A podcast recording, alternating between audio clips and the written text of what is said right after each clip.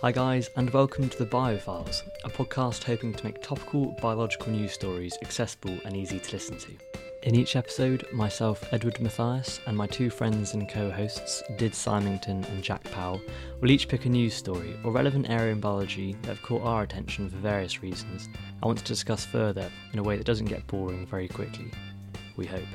Whether you're a professor in cancer research or can only just remember that the mitochondria is the powerhouse of the cell, we plan to keep you informed and entertained while we delve into the intricacies of science of each topic, its impact to society, and most importantly, why it is interesting. This podcast is really just a progression of our hallway talks during our final year, which the non biological minded housemates enjoyed listening in on. And so we hope as we carry on these talks, you can listen in on our hallway as it goes online.